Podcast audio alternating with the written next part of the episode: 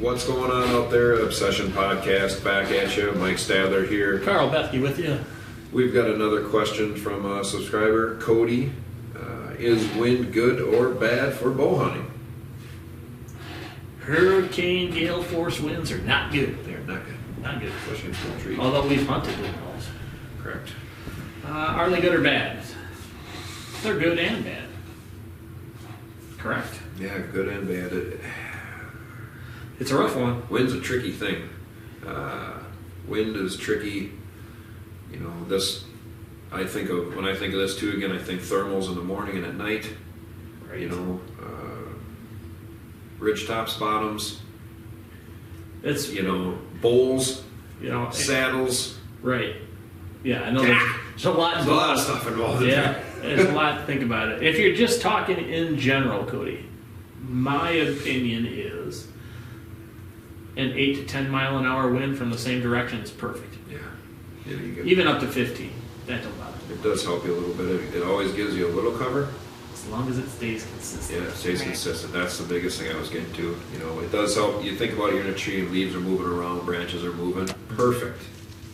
When it is still, and anybody who's been out there bow hunting, and you know this, you're sitting in a stand and it is dead calm, and a deer comes out. How easy is it to shoot that deer? Nah, it's the hardest time, hardest, hardest thing you'll do. Everything makes sense. everything is dead calm, because they pick up on any sound, and they really pick up on the movement. Yeah. We do like a little wind, like you said, the 8 to 10, 15 is not bad. You know, gusting stuff can be okay. Yeah. Um, when they get to be too stupid, though, um, deer get pretty skittish Yeah. because it does play with their senses too.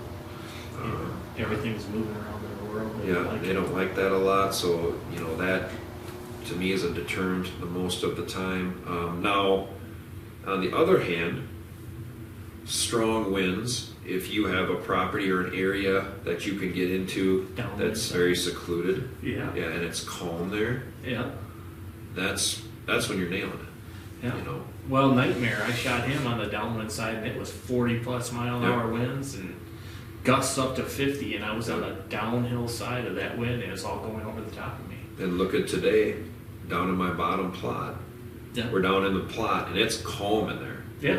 and you flew the drone up above the treetops. That Yeah. thing was blowing all over the place. Oh, yeah. place. It was- Down in that plot, it was good. Oh, yeah. You know, Yeah, that's that's just because it's windy out doesn't necessarily mean that at some of your tree stands it's not a good Yeah. place to be. So you have to understand, you know, I guess it comes down to location. Cody. yeah, it comes on your property. Yeah, location of where your stands are set, um, which you know you know that best. I like wind, a constant wind Mm-hmm. of eight miles an hour to probably fifteen miles an hour, Right. like I said earlier, like we talked about, um, because, like you said, it covers your covers your movement. It it's not great for your hearing, but you know it's not great for their hearing either. so that puts you at the advantage. That's how I look at that, you know. Um, wind direction, obviously, you know, you'll have to figure out for your own locations. I've found, you know, predominant wind direction here in southern Wisconsin.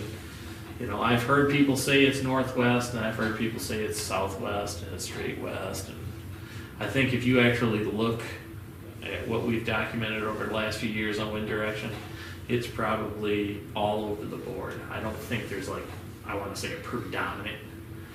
I would say in the northern directions, yes. So it's gonna, you know, come from the northwest, north, northeast, whatever. It should be anyway. Should at be. that point in time of year. Majority of the time. You know, if you have a warm front moving in, guess what? The wind's from the south. Right. If you have cold fronts moving in, guess what? The wind's usually from the north. Another thing we like to watch too is uh, watch your wind way out. You know, so if you're getting a stand in the afternoon, Mm-hmm. you're getting a stand at, you know, say it's a little earlier in the season, you're getting in there at three o'clock. Mm-hmm. you know, and you got a north wind. Like, I'm gonna set this stand. What is that wind doing in an hour or two hours or three hours from now? Yeah, Um, don't get yourself somewhere where you shouldn't be because the wind switches on you. yeah, Um, you know, the it's about it's about one of the only things that weather people are pretty good at predicting Wind the wind direction. Yep. So pay attention to that. Weather on the ground, any other weather app, watch your wind. Um, now, on the other hand, it can be a bonus for you if you got a questionable wind Mm-hmm. early. Yeah. You know, you can get into a stand and it switches in your direction before any of those deer are moving. Um, I've done it. Oh yeah. You know, Karl's done it. Um, that's where you can play to your advantage. There's plenty of stands there on my level on level two. Yep. You know where we're we're coming in and it's a it's a straight west wind, and then we've got a warm front moving in and Yep. switching to the southwest or straight south, which does nothing but make those stands even better because blows your scent out off the ridge. For sure. Um, and that's something you really want to look for too.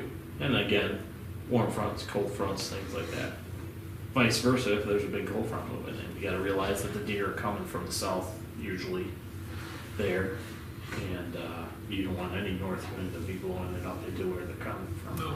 So it's kind of a got to play it both ways. Understand your your layouts in the wind direction, but like Mike said, you know, watch your stuff five, six, seven hours out, and be uh, don't listen to the local weather all that much. I think weather on the ground is probably more Yeah. accurate, and you can make your decisions uh, as the weather fronts are moving in. Watch watch watch live time uh, radar too. That'll help you decide. Yeah, and know, like we talked about, where sometimes it's windy and certain stands aren't. Know those stands. Um, know that you have winds that switch. You know, could be a north wind, but you get down in the bottom, and it is not a north wind anymore. Yeah. Make sure that's something you're very aware of. I'm a little radical about this. I've done some pretty not ordinary things. So if I know there was a cold front moving in, let's just say, you know, summertime here, so we're in June, whatever. I've actually taken smoke bombs and sat them in the stand and then lit them to see where the scent would go as it would change throughout that time period. And the reason I do that is that way I know in the evening the thermals are going to drop like any of the bottom stands. Yeah. I know my thermals, and it doesn't matter if the wind's coming from the west, it should be blowing it straight up uh, to the east towards my my food plots. But I know in the evenings, come six o'clock, all that downdraft comes in, and the scent goes straight back to the west. I don't care if the wind's coming from the west or not. As the the temperature drops, the thermals drop, and it overrides the wind direction, unless it's really windy out Yeah. that's different. But uh, that's just, I don't know. I'm not normal. We know this. That's true. Correct. so, but I mean, hopefully, you know, you understand that we think there's good and bad wind. Just like kind of your question goes, and you have to assess it for your property. Yeah. We do like wind. Yeah. You know, like I said, a constant wind is is uh, it takes the variables out of it. Yep. It's one less thing you have to worry about. Yeah. You got a straight north wind, you know. Yeah. Okay. Straight north. Straight north. Where am I going? Five miles an hour is not windy. No. Eight miles an hour is not windy. Ten is getting to be what I consider constant. Fifteen is fine. Once you get up into the twenty, then you know it's it's moving pretty good. But that's what I, I like that you know between eight and fifteen mile an hour to call what I could would say is a constant one I agree. where you can make decisions. So hopefully that helped you, Cody. Not really sure if it did or not. Maybe it's a little confusing. Sometimes I confuse myself, Mike. Did? What? What happened? So we appreciate all you guys' support. Appreciate you listening. Uh, Uh, thanks for listening to the Obsession. You guys can subscribe right here at Wisconsin. And the wife is done. so anyway, the dogs are done barking. The wife is back in the house. Thanks for tuning in. Thanks for listening. We'll talk to you guys later.